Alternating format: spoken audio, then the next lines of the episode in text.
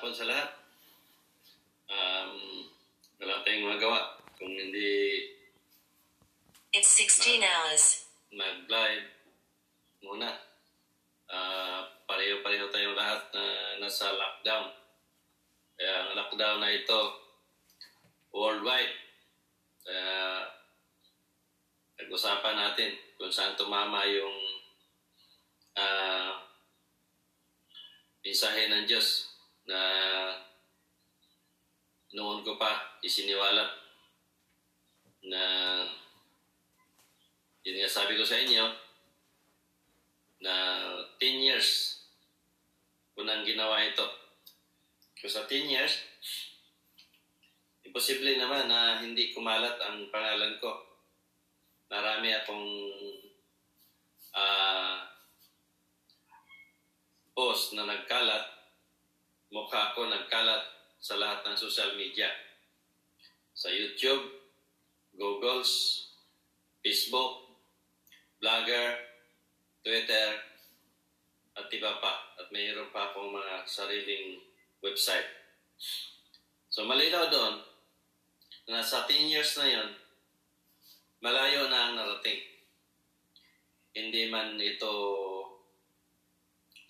um, madalas o hindi naman ganong karami ang nag-share. Pero Jack, maraming nakabasa, maraming nagwawander, maraming nag-uusisa o na panuri ng tahimik. Kaya nasasabi ko na kalat na ang pangalan ko. Hindi nga hindi naman ito ah, ibinalita kasi nandoon na sa mensahe ng Diyos na ah, walang medyang makalapit sa iyo o walang medyang makikialam, walang pad at pastor na makalapit sa iyo. So, nanatili itong tahimik sa ah, buong sambayanan. Kaya, ah, expected ko ito na hindi ito, hindi ko naman kailangan na kilalanin, hindi ko rin kailangan na sumikat. Ang mahalaga sa akin na iparating ko sa buong kas buong sanlibutan na iparating ko sa mga tao ang tunay na mensahe ng Diyos kahit buhay ko pa ang nakasalalay dito. Ngayon, nandoon sa mensahe ng Diyos na sa gagawin mo ito, maraming tao ang mahagad sa buhay mo dahil magagalit nga sila. So marami na rin tao ang nagsasabi ng masakit. So, masabi ko rin na worldwide na ang nagsasabi ng masakit laban sa ginagawa ko. Ngayon, hindi ko man sila naririnig, hindi ko sila nakikita, pero ang Diyos ay hindi natin mapagtaguan. So, anong sinabi ng Diyos doon? Na sa mga nagsasabi sa iyo ng masakit laban sa ginagawa mo, wala ka nang gagawin sa kanila. Ako ang bahala at maraming darating. So ito na yan. Marami nang dumating sa buhay natin kung balikan natin ang mga post ko mula noong 2013 na kasagsagan. Nasa Facebook ako. Ngayon, yung sinasabi ng Diyos na darating ang panahon na gugutumin ko sila. Ngayon, anong nangyari ngayon sa panahon na to? Nagugutom na ang tao. Hindi lang pare, hindi lang pastor, hindi lang ang isang ordinaryong tao o mayaman. Lahat tayo ay nagugutom. Dahil sa ginawa na, na itong kumakalat na sakit na nag-lockdown na ang bawat ah, lugar. Ngayon, ano sinabi ng Diyos doon sa mensahe niya? Na there's no way to run, there's no place to hide.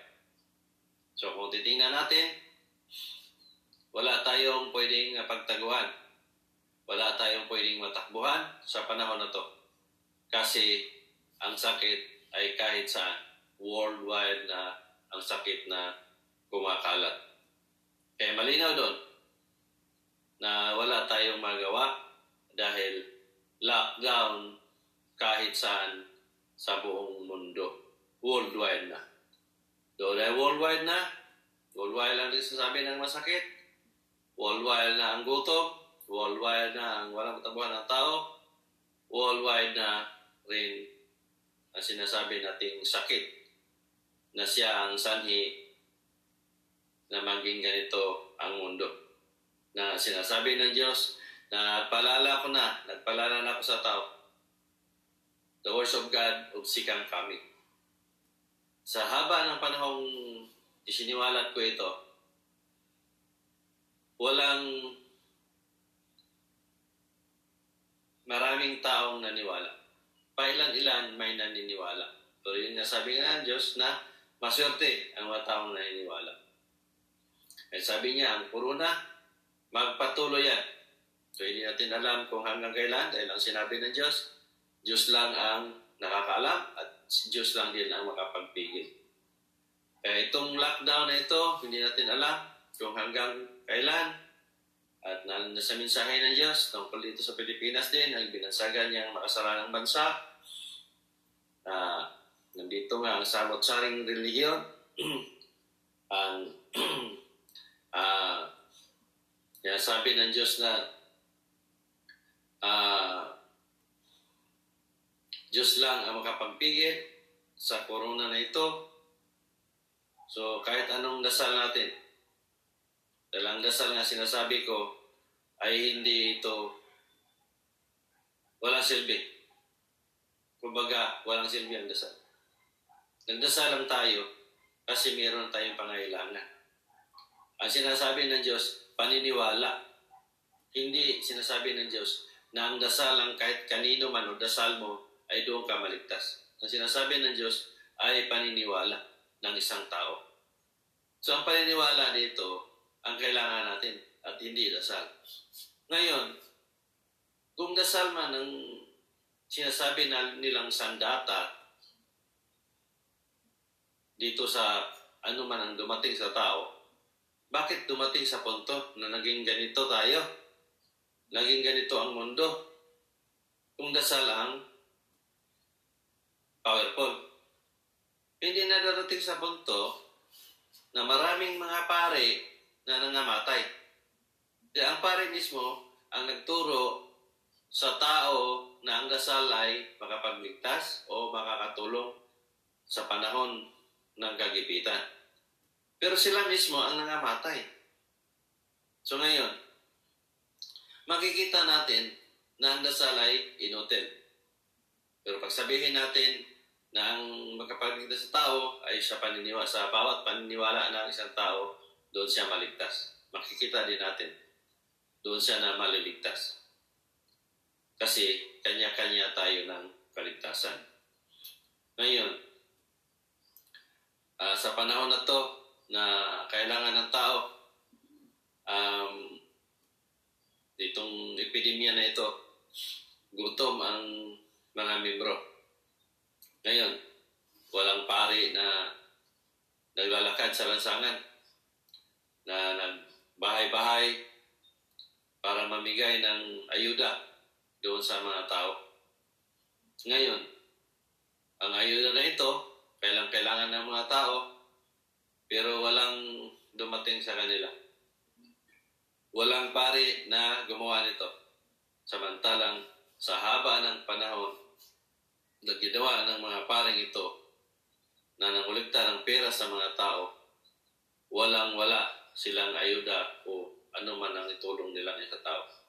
Meron silang ginawang misa na sa bahay nila o sa kumbento ba o saan sila nagmisa, pero nagbibigay sila ng account para doon ihulog ang pera ng mga tao. Kita ninyo? Nandito na nga sa gutom. Dito na sa sitwasyon na wala nang makain ng tao.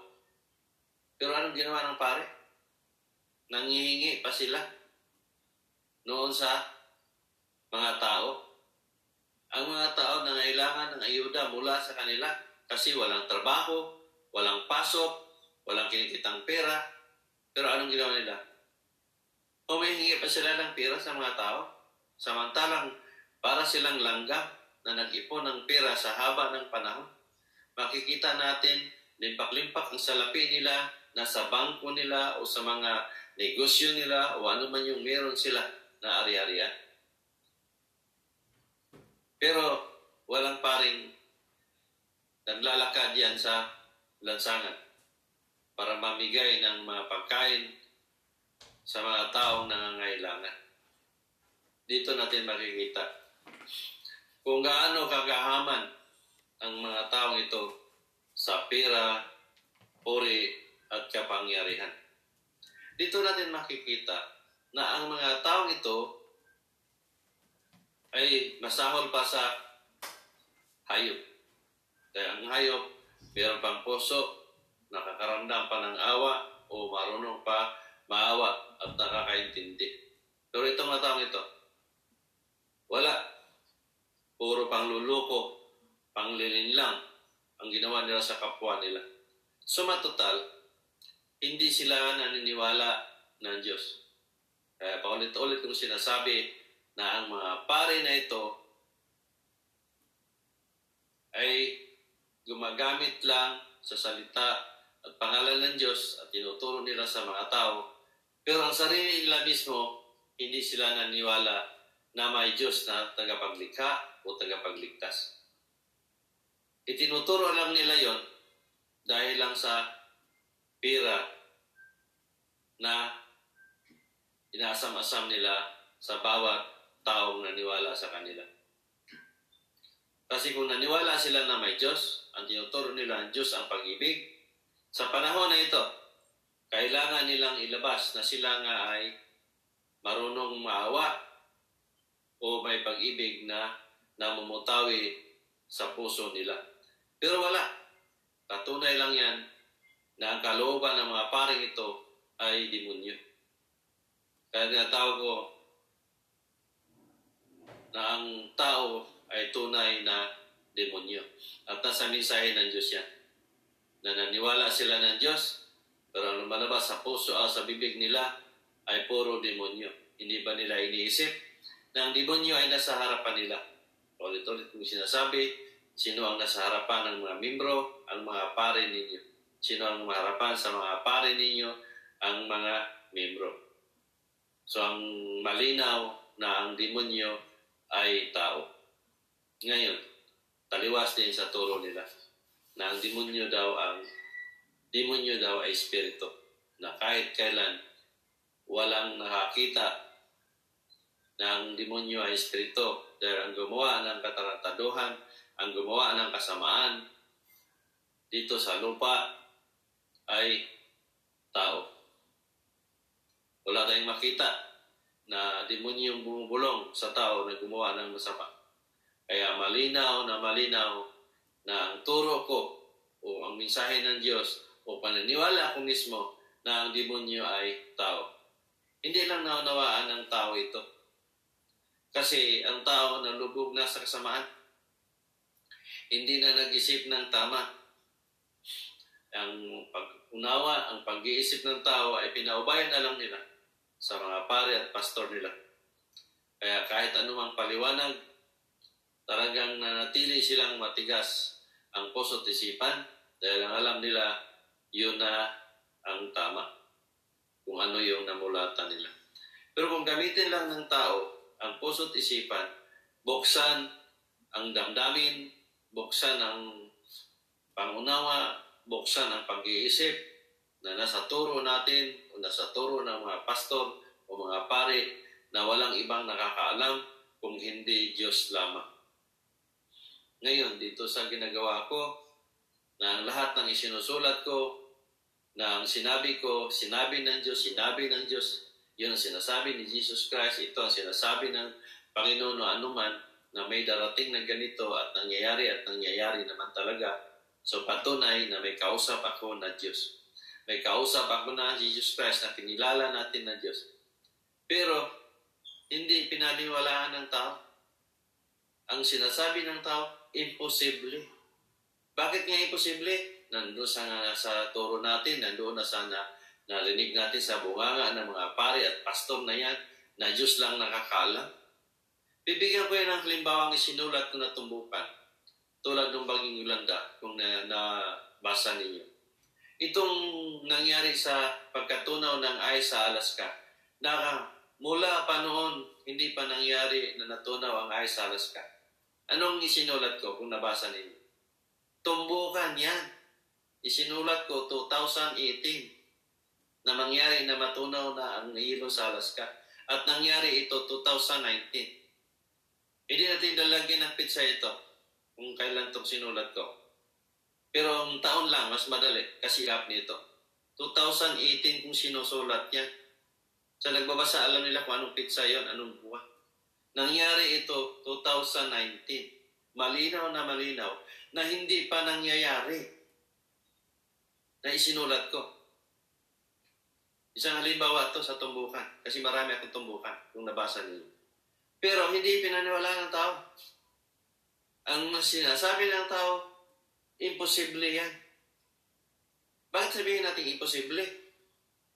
Nandoon na nga sa pinaniwalaan natin eh. Na Diyos lang ang nakakala. Sa pagsusulat ko, hindi ko naman sinasabing sinabi ko. Hindi ko naman sinasabing nakita ako. Hindi ko naman sinasabing hinuhulaan ko. Sinasabi ko na sinasabi ng Diyos, itong sinasabi ni Jesus Christ, at ito ang mangyayari. Malinaw doon, nakausap ko ang Diyos. Malinaw doon na may nagdidikta sa akin kung anong isusulat ko. Ngayon, balikan natin ang misahe ng Diyos bago akong mag-upisa. Ang sinasabi ng Diyos, pabalikin kita sa lupa. Pero sa pagbabalik mo, bibigyan kita ng power of mind. Ang power of mind mo na ito is powerful. Dahil makakita ka ng kung anong meron ng tao. Ngayon, itong meron ng tao, ang bawat ginagamot ko dahil ang sinabi ng Diyos, ang boses mo ay makapagaling. Pero gagaling sila ayon sa paniniwala nila sa iyo na ginamit ng kasangkapan. Ikaw ang nanggagamot, pero ako ang nagpapagaling.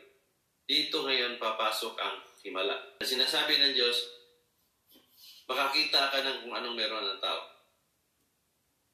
Pero mas lalong powerful yan pag naging espiritu ka. Dahil makakita ka ng kasalanan ng tao buhay. Ngayon, pag nanggamot ako, nakakita ako kung anong meron ng tao.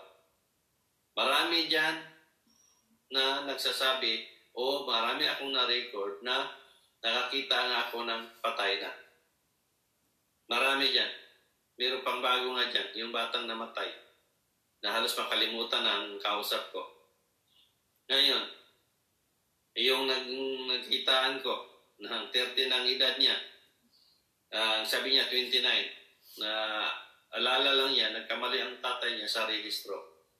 Ngayon, isa yan sa sinasabi ko sa inyo na makakita dahil walang sinabi siya sa akin na siya nga mismo nakalimutan na niya. Ngayon, ang sinabi ng Diyos, mas lalong powerful yan pag naging espiritu ka dahil makakita ka ng parating. Ngayon, andyan na lahat. Yung parating na yan, malinaw na isinulat ko bago pa nangyari. Ngayon, bakit sasabihin natin, imposible? Na sinasabi ko naman, na sinasabi ng Diyos, at ito ang sinabi ng Diyos, Ipinarti ko sa tao dahil yung bilin ng Diyos na huwag kang matakot na magparating sa mga mensahe ko doon sa mga tao dahil kasama mo ako sa lahat ng panahon. Dahil nga kasama, kung ano yung mensahe na ipinakita niya sa akin at isinusulat ko, nangyayari at nangyayari. Bakit nangyayari? Kasi sinasabi niya, ang lahat ng mga mensaheng ipinarating ko sa iyo at ipinarating ko sa mga tao, mangyayari at mangyayari ito.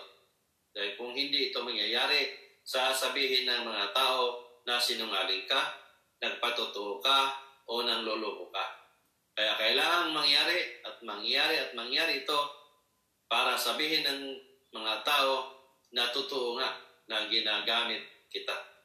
Ito yan, isahin niya lahat yan. Kaya, simple lang naman. sinasabi natin, ang himala ay Diyos lang ang makagawa. Pero dito, sa ginagawa ko, baliktaran ang kabilaan o kabilaan ang himalang ginawa ng Diyos. Ang boses ko makapagaling, makakita ako ng parating, samot saring sakit na gumaling, makakita ako ng kung anong meron ng tao, makakita ako ng buhay uh, patay man, kasalanan ng buhay o patay man, at marami pang iba. Ngayon, bakit ang tao na natiling niwala sa turong ng mulatan? Naniwala sila na ang ribulto ay nandoon ang himala. Na wala namang sinulat ang ribulto. Kahoy at bato lang naman yan. At nandoon sa turo ko kung ano ang pagturing ko sa ribulto ang mga pare at pastor ninyo na wala namang isinusulat na nagkatotoo. Wala naman sinusulat o nagawa ang pastor ninyo na sinasabi nga nila sila ay isang banal o sila ay ginamit ng Diyos. Lagi nilang sinasabi, pinagutusan sila ng Diyos. Pero wala naman tayong makikita na backup na mula sa Diyos na pinagutusan nga sila wala tayong makikita na sila nga ay pinagutusan.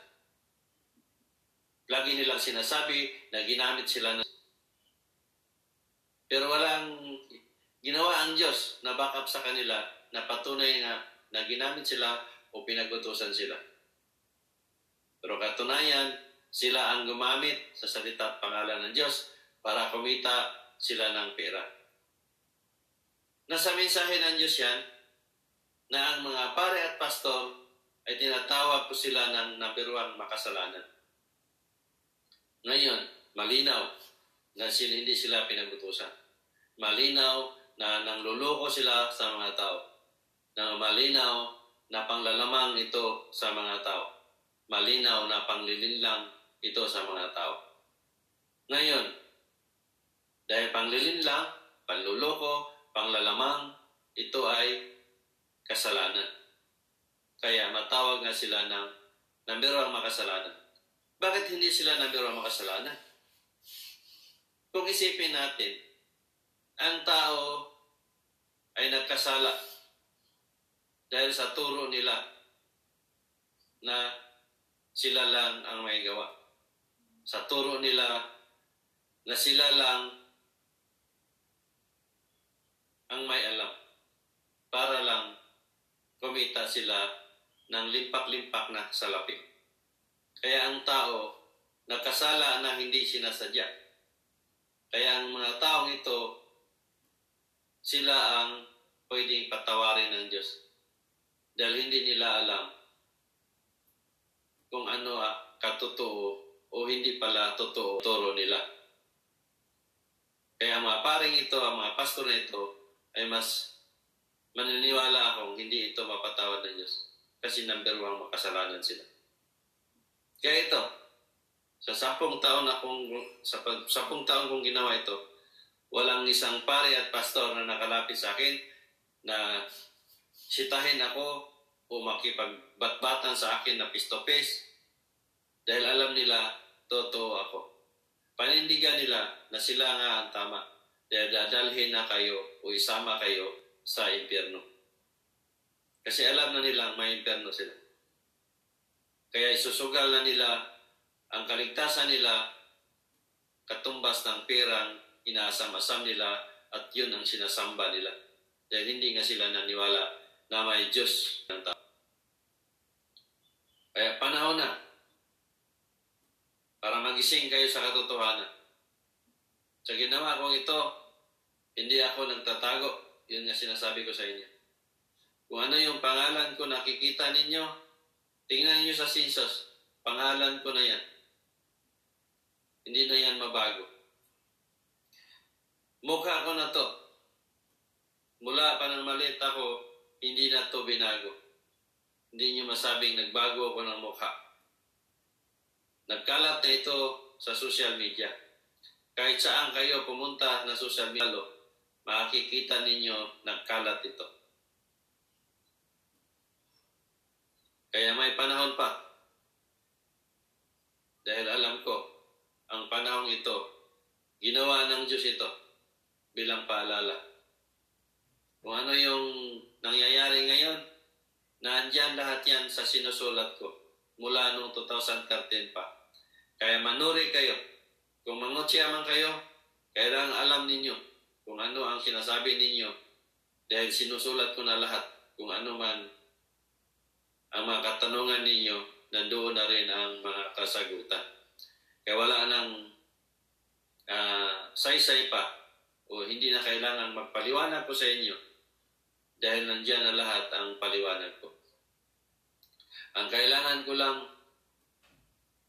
magbasa, manood ng video, kung hindi nyo paniniwalaan, kung gusto nyo makipagbatbatan o makipagpalitan, bukas ako, face-to-face man, o saan man gusto ninyo. Hindi ko kayo uurungan kung tungkol man sa paniniwala ang pag-usapan. Alam ko maraming galit sa akin. Pero hindi ko to kinakatakutan.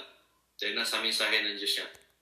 Na huwag kang matakot na magparating sa mga tao sa mga mensahe ko. Kaya kasama mo ako sa lahat ng panahon. Kaya ano man ang meron, tanggap ko kung ano man ang mangyari, alam ko, kasama ito sa plano niya. Kaya hanggang dito lang muna. Uh, magandang araw sa lahat o saan man kayo sa dako ng mundo, ano man ang oras ninyo. And God bless us all. Sa pagkikita natin muli. Um, paliwanag, bakit ko ito ginagawa ng ganito? Na ipapasagot ko kayo at ipaliwanag ko. Para maka, ma, ano ninyo, ma, pagkumpara ninyo kung an, paano ba talaga magbasa ng mensahe ng Diyos. Ito yung gamit ng power of mind na ibinigay ng Diyos sa akin na uh, wala ito sa kanino man na yun nga sabi nga noon ni Father Cobet, na yung paring kausap ko, ang sabi niya, ang power of mind na yan, ay hindi yan basta-basta na ibigay ng Diyos kanino man. Kaya maswerte ka na sa iyo iginawad ng Diyos. Uh, yun yun. Marami siyang tanong sa akin, nasasagot ko na, yun nga, sabi nga niya sa akin, tunay ka nga na ginamit. So, yun. Uh,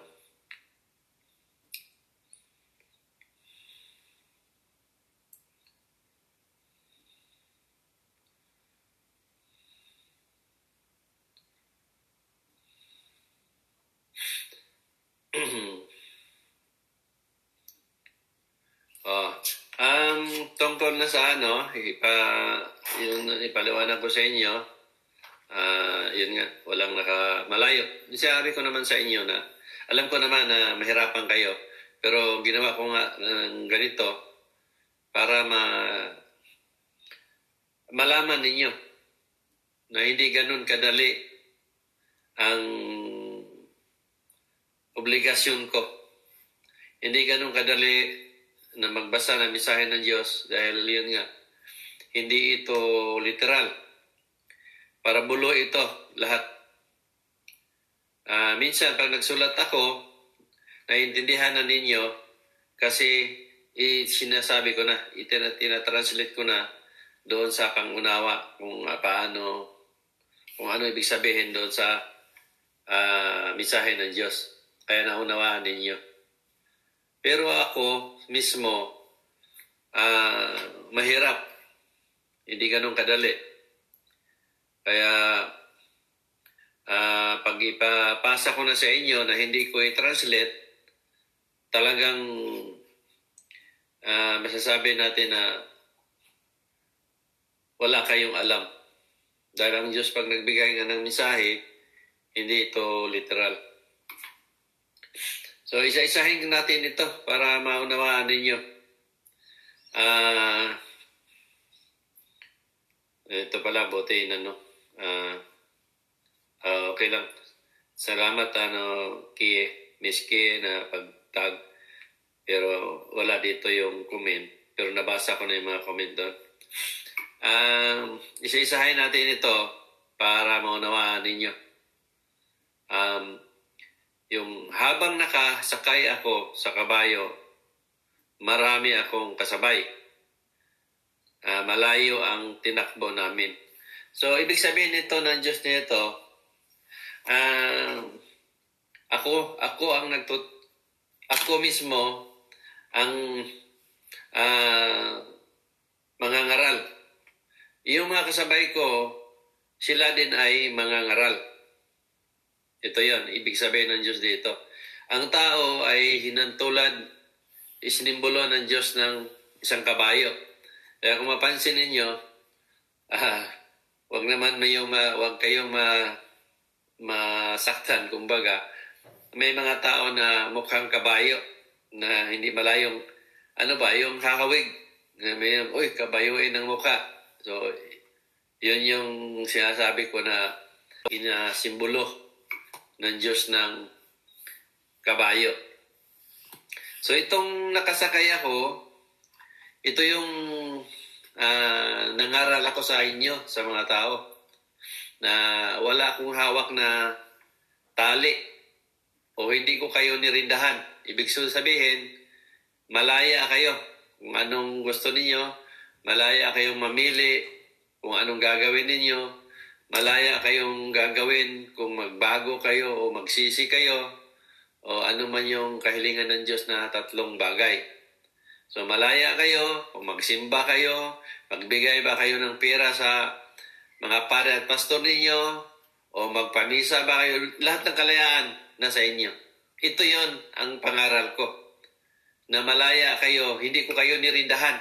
Hindi ko kayo hinahawakan sa leeg, hindi ko kayo tinatalian. Yun yung sumakay ako sa kabayo na walang tali o rinda. Yun ang ibig sabihin nun. Ngayon, itong mga kasabayan ko, ito yung mga pare at pastor na nangaral din sila na uh, nirindahan nila ang mga tao, hinahawakan nila sa ligang mga tao sa pamagitan ng mga turo nila. Uh, halimbawa, yung turo nila na sinasabi natin na nirindahan, yung hindi ka pwedeng binyagan ng isang bata kung hindi kasal ang magulang. O yan, isang isang paghawak sa liig yan sa kalayaan ng isang tao. Hindi ka pwedeng kasalin kung wala kayong binyag, kumpel o ano pa man.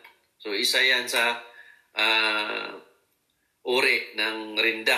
Nirindahan kayo ng mga pari at pastor ninyo. Hindi kayo pwedeng magkaroon ng ugnayan sa pagmamahal sa kapwa ninyo kung hindi ninyo katulad ng reliyon. So kailangan magpasapi muna sila sa reliyon ninyo bago ninyo maging asawa o uh, anuman ang gusto ninyo. So isang uri ng rinda yan na inaano kaya nga may sabi sinabi nga ang pare sa akin noon na hindi maiwasan ng tao ang uh, ano yung sinabi niya sa akin? Kalimutan ko yung sinabi niya na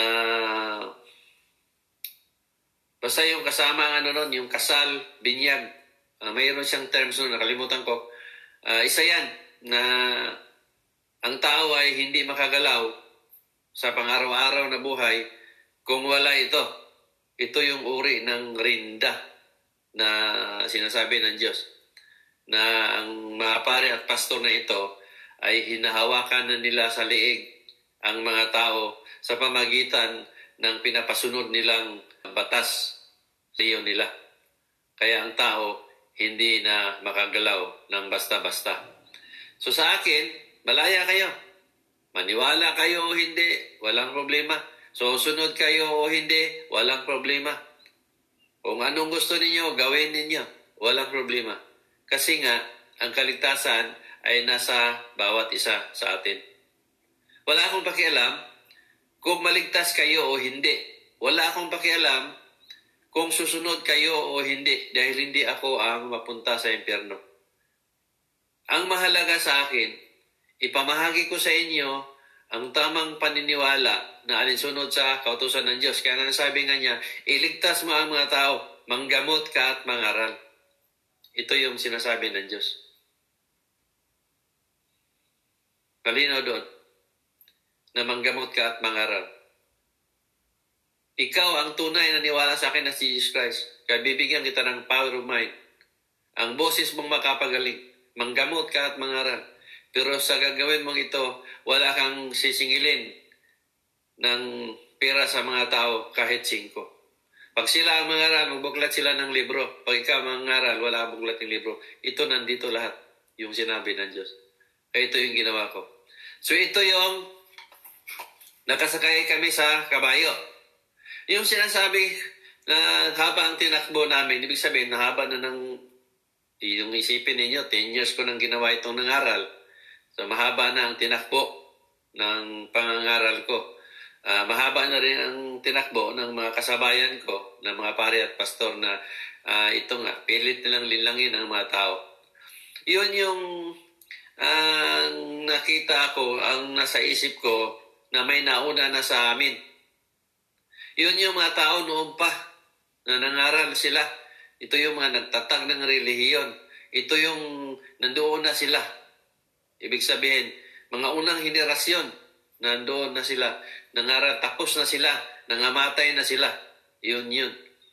So itong sa generasyon na to, ako at itong mga pare at pastor na nanglilinlang ng mga tao.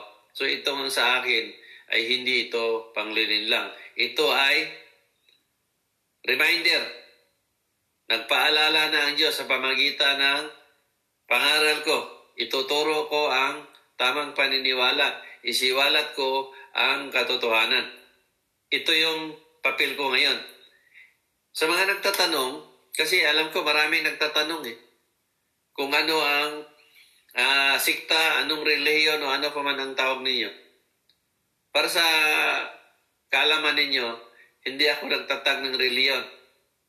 Maraming tao nagsasabi, saan tayo magsimba? Yung natin tinuturo ko, wala namang simbahan. Yung simbahan hindi makapagligtas sa atin. Isipin nga ninyo, yung mga pare at pastor ninyo na may simbahan, sila ang nagtuturo, sila ang nagpakilalang, sila ang ginamit ng Diyos o ano pa man, nagpakilalang banal. Pero sila sinabihan ng Diyos na number one makasalanan. Sumali na doon na wala sa reliyon, wala sa simbahan, o wala man sa turo ng mga pari at pastor. Ito yon na hindi natin kailangan ng simbahan. Ang kailangan lang natin, gumawa lang tayo ng kabutihan. Tulad nga ng kapanahonan nila noon bago pa si Jesus Christ na ang, ang Diyos Ama nagkatawang tao na si Jesus Christ. Iyon nga yung kapanahonan nila ni Noah, nila Mary, nila John the Baptist o sino pa yon mga magulang pa nila noon na wala pang ang Diyos hindi pa nagpakilalang buhay ang Diyos. Na ang mga taong ito gumawa ng kabutihan, naniwala sila na may tagapaglikha at tagapagligtas. Kaya ito sila ni Mary o ibang mga apostol na yun ang paniniwala nila na may Diyos nga sa buhay ng tao, kaya sila nagamit ng Diyos. Bakit sila nagamit? Nga wala pa namang simbahan sa panahon na yun. Wala pa namang simbolo na Jesus Christ dahil hindi pa naman nagkatawang tao ang Diyos. Bakit nagamit sila? Bakit nakausap nila ang Diyos pamagitan ng panaginip? Bakit marami silang kayang gawin na hindi magagawa ng ulit tao? Dahil nga tunay na nagkipag-usap ang Diyos sa kanila. So malinaw doon na wala pang simbahan kasi wala pa namang Jesus Christ na maging simbolo sa simbahan. Wala pang pare sa panahon na yon. So malinaw na sila ay ligtas dahil nakausap nila ang Diyos. Malinaw din na hindi totoo na ang mga pare at mga pastor na ito ay nagtuturo ng kaligtasan kasi sila nagtatag ng simbahan. Na marami na akong paliwanag dyan tungkol dito. So ito yon na ang uh, ibig sabihin ng Diyos doon na alam ko mayroon na na nauna sa amin. Iyon yung mga naunang mga taong nagtatag ng reliyon na nanga, mga ngaral nga ika nga sa unang generasyon o sa una pa ilang generasyon pa yun. Yun yung ang alam ko nasa unahan, nandoon na sila. Ngayon, yung dumating kami sa dalawang daan na yun nga, uh, naghihiwalay na daan. Yung sa kanan at sa kaliwa, pero nagpasiyahan ko yung kaliwa. Uh, maraming mga kasamahan ko nagsabi na huwag kayong dumaan sa kali, ka, kaliwa kasi mabato yan. Dito tayo sa kanan kasi maganda ang daan. Ito yung sinasabi ko noon sa na unang mensahe ng Diyos na dumaan ako sa rough road. Na ang mga ng mga ngaral, mga pare at pastor, nagtuturo sila na may daan papunta sa paraiso at may daan papunta sa impyerno. Ang daan punta sa paraiso, ito yung mabato, rough road. Ang mapunta sa uh, impyerno, yun yung magandang daan, espaltado o simentado man. Pero, dahil nga sa sigaw nila, doon kayo numahan, ibig sabihin ng Diyos doon, na ang mga pare at pastor, nagtuturo sila na may paraiso, pero ang pinapasunod nila sa mga tao ay papunta sa impyerno. Yun yung misahe na yun. Kaya marami na ang mga taong nangaral o mga taong napaniwala nila na nandoon na sa impyerno. Yun yung ang alam ko marami nang nandoon sa dumaan na dumaan doon sa magandang daan. Nagtuturo sila na ito ang impyerno, ito ang paraiso, pero ang pinapasunod nila sa tao ayon sa turo nila na kasinungalingan. Hinahatak nila na padadaanin doon sa daan papunta sa impyerno. Yun yung mensahe ng Diyos na to. Yung mga sinasabi ng Diyos, yung sinasabi ko nga, maraming mga tao na napamangha doon sa mga sinasabi ko, o doon sa pagsakay ko sa kabayo na walang rinda. Yun yung mga tao na pamangha doon sa mga paliwanag ko. Kung paano ako magturo. Yun yung sinasabi ng Diyos doon. Kung kayo ang magbasa, mahirapan talaga kayo. Yung rinda nga lang, eh, malinaw naman doon eh. Paano ba kayo pag naggawa kayo, pag kayong alagang kabayo? Di ba? Lagyan ninyo ng tali, rinda. Kayo ang magpasunod. Ganito yon Na kayo mga tao, mga membro, nirindahan kayo ng mga pare at pastor ninyo para sumunod kayo sa kanila at wala kayong laya. Yun yung sinabi ng Diyos dito.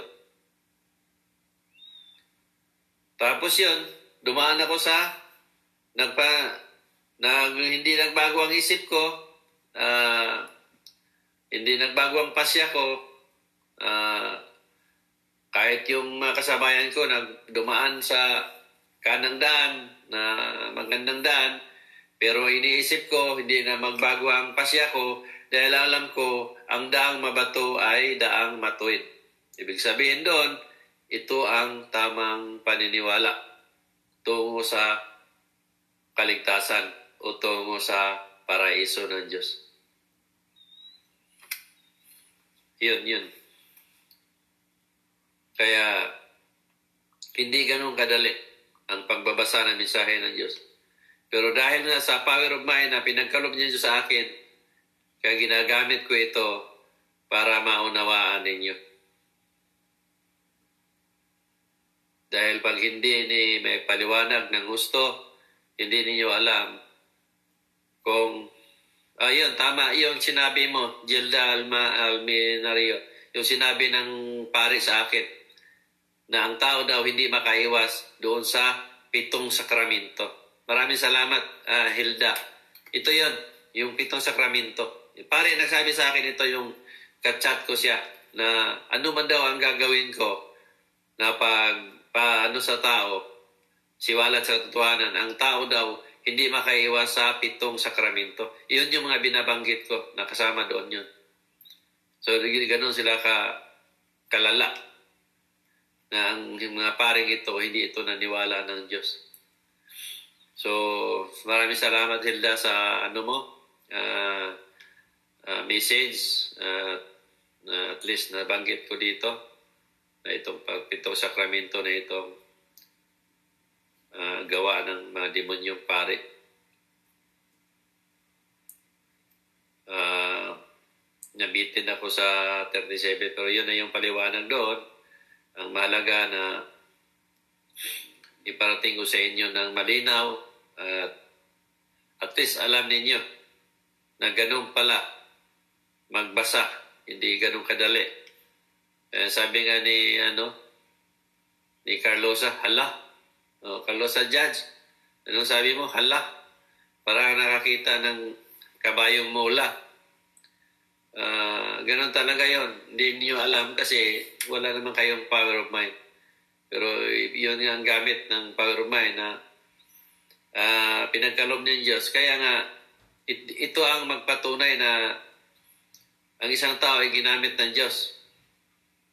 Uh, dahil mayroon tulad nun, gagamitin niyang ako, halimbawa, hindi niya ako bibigyan ng power of mind, eh paano ko basahin ang mensahe niya, eh, useless yun.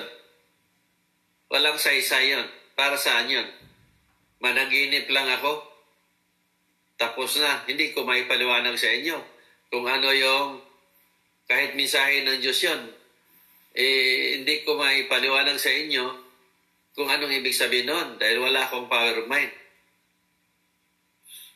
Kaya nga, ibinigay niya muna ang power of mind para ito yung gagamitin ko pagbasa doon sa mensahe niya para may paliwanag o may parating ko sa mga tao ng malinaw na maunawaan ng mga tao.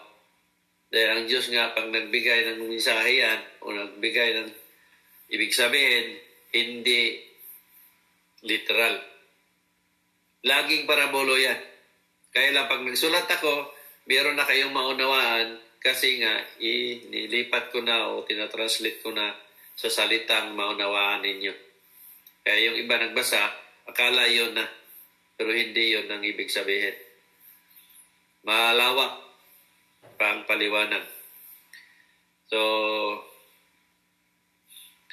uh, sana uh, maunawaan ninyo ng gusto at uh, kailangan buksan ang puso't isipan para tanggap, matanggap ninyo ang katotohanan. Dahil pag sarado nga ang puso't isipan ninyo, uh, laging nasa isip ninyo ay ang paniniwalang namulatan na yun ang alam ninyo na yun ang tama. Kaya ang naisip ninyo palagi, ako ay false prophet, o ako ay sinungaling o ako ay nagtatag ng reliyon o ano pa man. Dahil nga sarado ang puso't isipan ninyo. E isipin nga ninyo, sa loob ng 10 years, mag-11 years na ako nito, walang pare at walang pastor na nakalapit. Nasa mensahe ng Diyos yan, bago pa ako nag-umpisa. Ang sabi niya, walang pare at pastor na makalapit sa iyo. Sa 10 years na yun, isipin ninyo mabuti yun. Panoorin ninyo ang mga video ko sa YouTube o sa lahat ng social media o dito sa Facebook. Kung ano ang lumalabas sa bibig ko. Talagang sasabihin at sasabihin ko kung ano man yun ang mensahe ng Diyos. Nasa mensahe ng Diyos na huwag kang matakot na magparating sa mga tao sa mensahe ko. Dahil kasama mo ako sa lahat ng panahon. Sa gagawin mo ito, maraming tao maghangad sa buhay mo. Papatayin ka nila. Pero hindi ito ang nagbibigay sa akin ng takot o di ito ang bigay ng bigay ng hadlang para hindi ko gagawin. Ginawa ko, inumpisahan ko, naniwala ako, nakausap ko ang Diyos sa pamagitan ng paniniwala ko talaga na ang Diyos ay makipag-usap sa taong tunay na niniwala. Bago ba ako nag-umpisa, wala pa akong kayang gawin. Hindi pa ako makakita ng kasalanan. Wala pa akong naisulat na pangyayari. At wala pa akong ginamot na gumaling. Dahil hindi ko pa subukang manggamot. Kahit sinasabi ng Diyos na ang boses ko makapagaling, hindi ko pa nasubukan na manggamot, kaya hindi ko pa alam kung may gagaling. Nandoon na ang mensahe ng Diyos. Ang gagawin mong ito, maraming tao maghangad sa buhay mo, papatayin ka nila. So iniisip ko, marami akong babanggain ng mga dambuhalang relihiyon, lalo na Iglesia ni Kristo, Katoliko, born again, Jackson Jehovah o marami pa. Alam ko yon na para akong dumaan sa butas ng karayon. Pero inumpisahan ko talaga. Dahil alam ko talaga na hindi yung panaginip. Alam ko talaga na kausap ko ang Diyos. Dahil maliit pa nga ako, paniniwala ko na ang Diyos ay hindi dapat pagkakitaan. ang Diyos ay mahalin na walang kapalit. Dahil ang paniniwala ko, ang Diyos ay tagapagligtas, ang Diyos ay tagapaglikha. Kung iparating natin sa mga tao ang salita at mensahe o pangalan niya, ay ito ay walang kapalit kahit anong bagay. Doon yun papasok yung sinabi ng Diyos sa akin, ikaw ang tunay na niwala sa akin na Jesus Christ at base din sa iba kong paniniwala. Marami ito.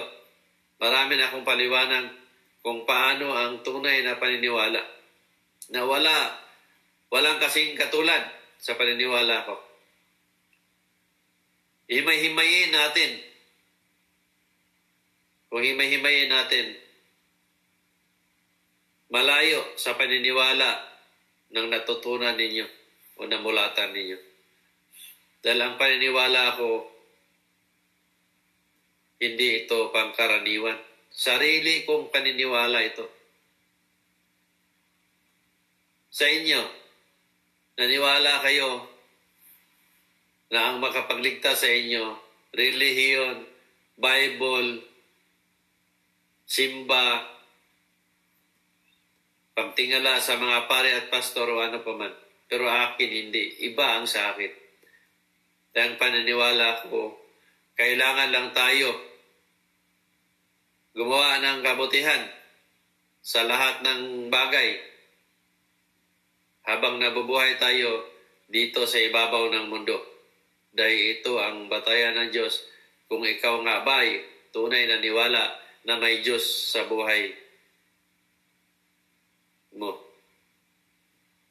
Ano ang mga ito?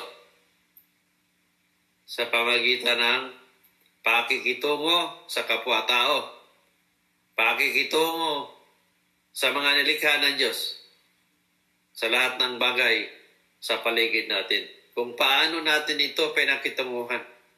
Dahil lahat ng bagay na ito ay nilikha ng Diyos para sa lahat ng may buhay.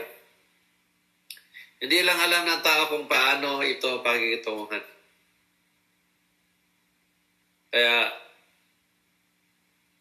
ayan, inaabuso o ano pa man ang ginawa ng tao.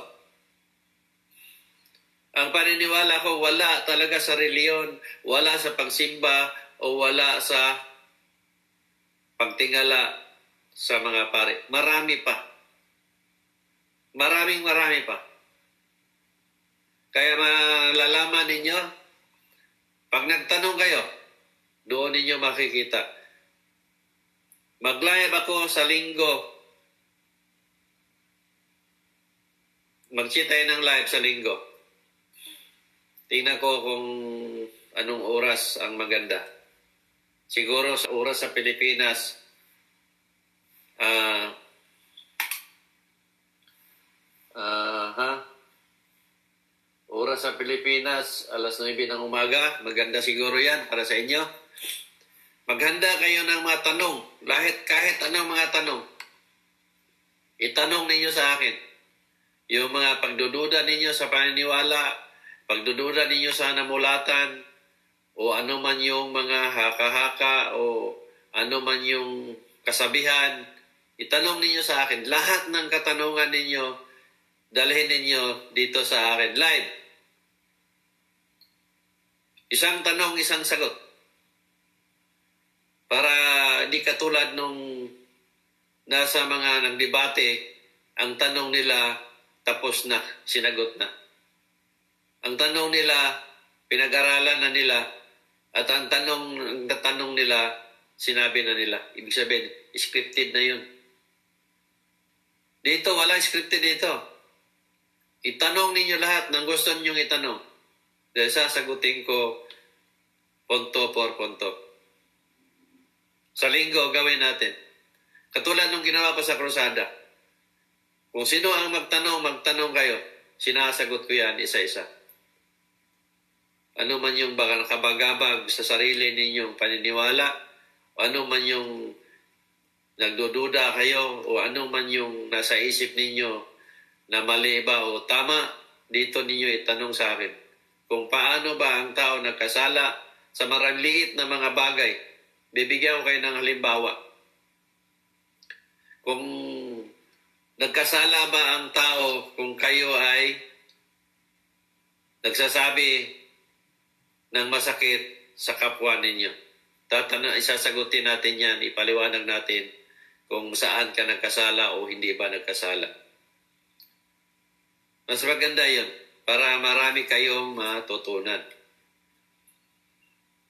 Dito, sa live ko, gawin natin. Mas maganda. Kasi alam ko naman eh, matakot kayo magtanong sa sulat. Lagi ko sinasabi, kung meron kayong katanungan, isulat ninyo. Dahil sasagutin ko. Marami nagtatanong sa inbox. Pag sinabi ko, huwag kayo magtanong sa inbox. Doon kayo magtanong sa wall ko. Paano ko sasagutin at maraming makabasa at maraming matututo. Pero hindi na magtatanong. Kasi siguro, nahihiya na sila kung sasagutin ko na dahil binabaliktad ko minsan. Dahil ang paliwanag ako, dalawa ang paliwanag ko. Kung nakakabuti o nakakasama o negative o positive. Diyan ako magpaliwanag kung saan ba.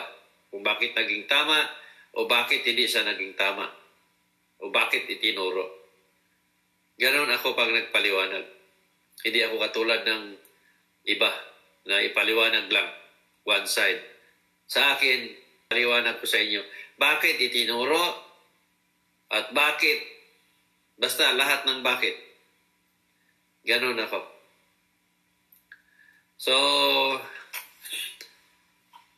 um,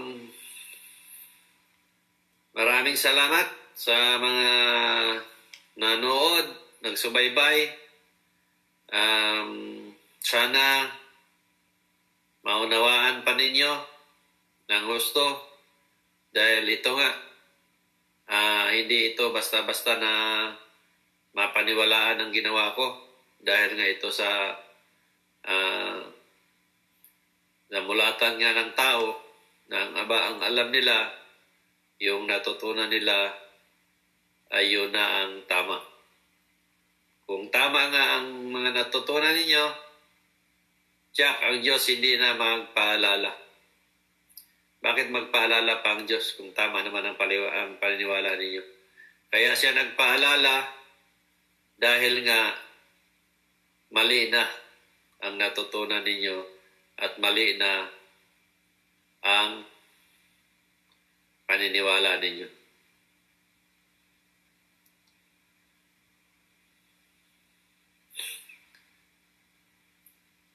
So, nasarap mag, ah, ano, masarap mag paliwanag. Pero, yun nga, minsan nakalungkot isipin na maraming tao na uh, nang hinayang ako na makinabangan nila pero isinantabi nila.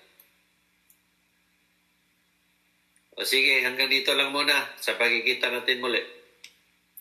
God bless sa lahat and more power.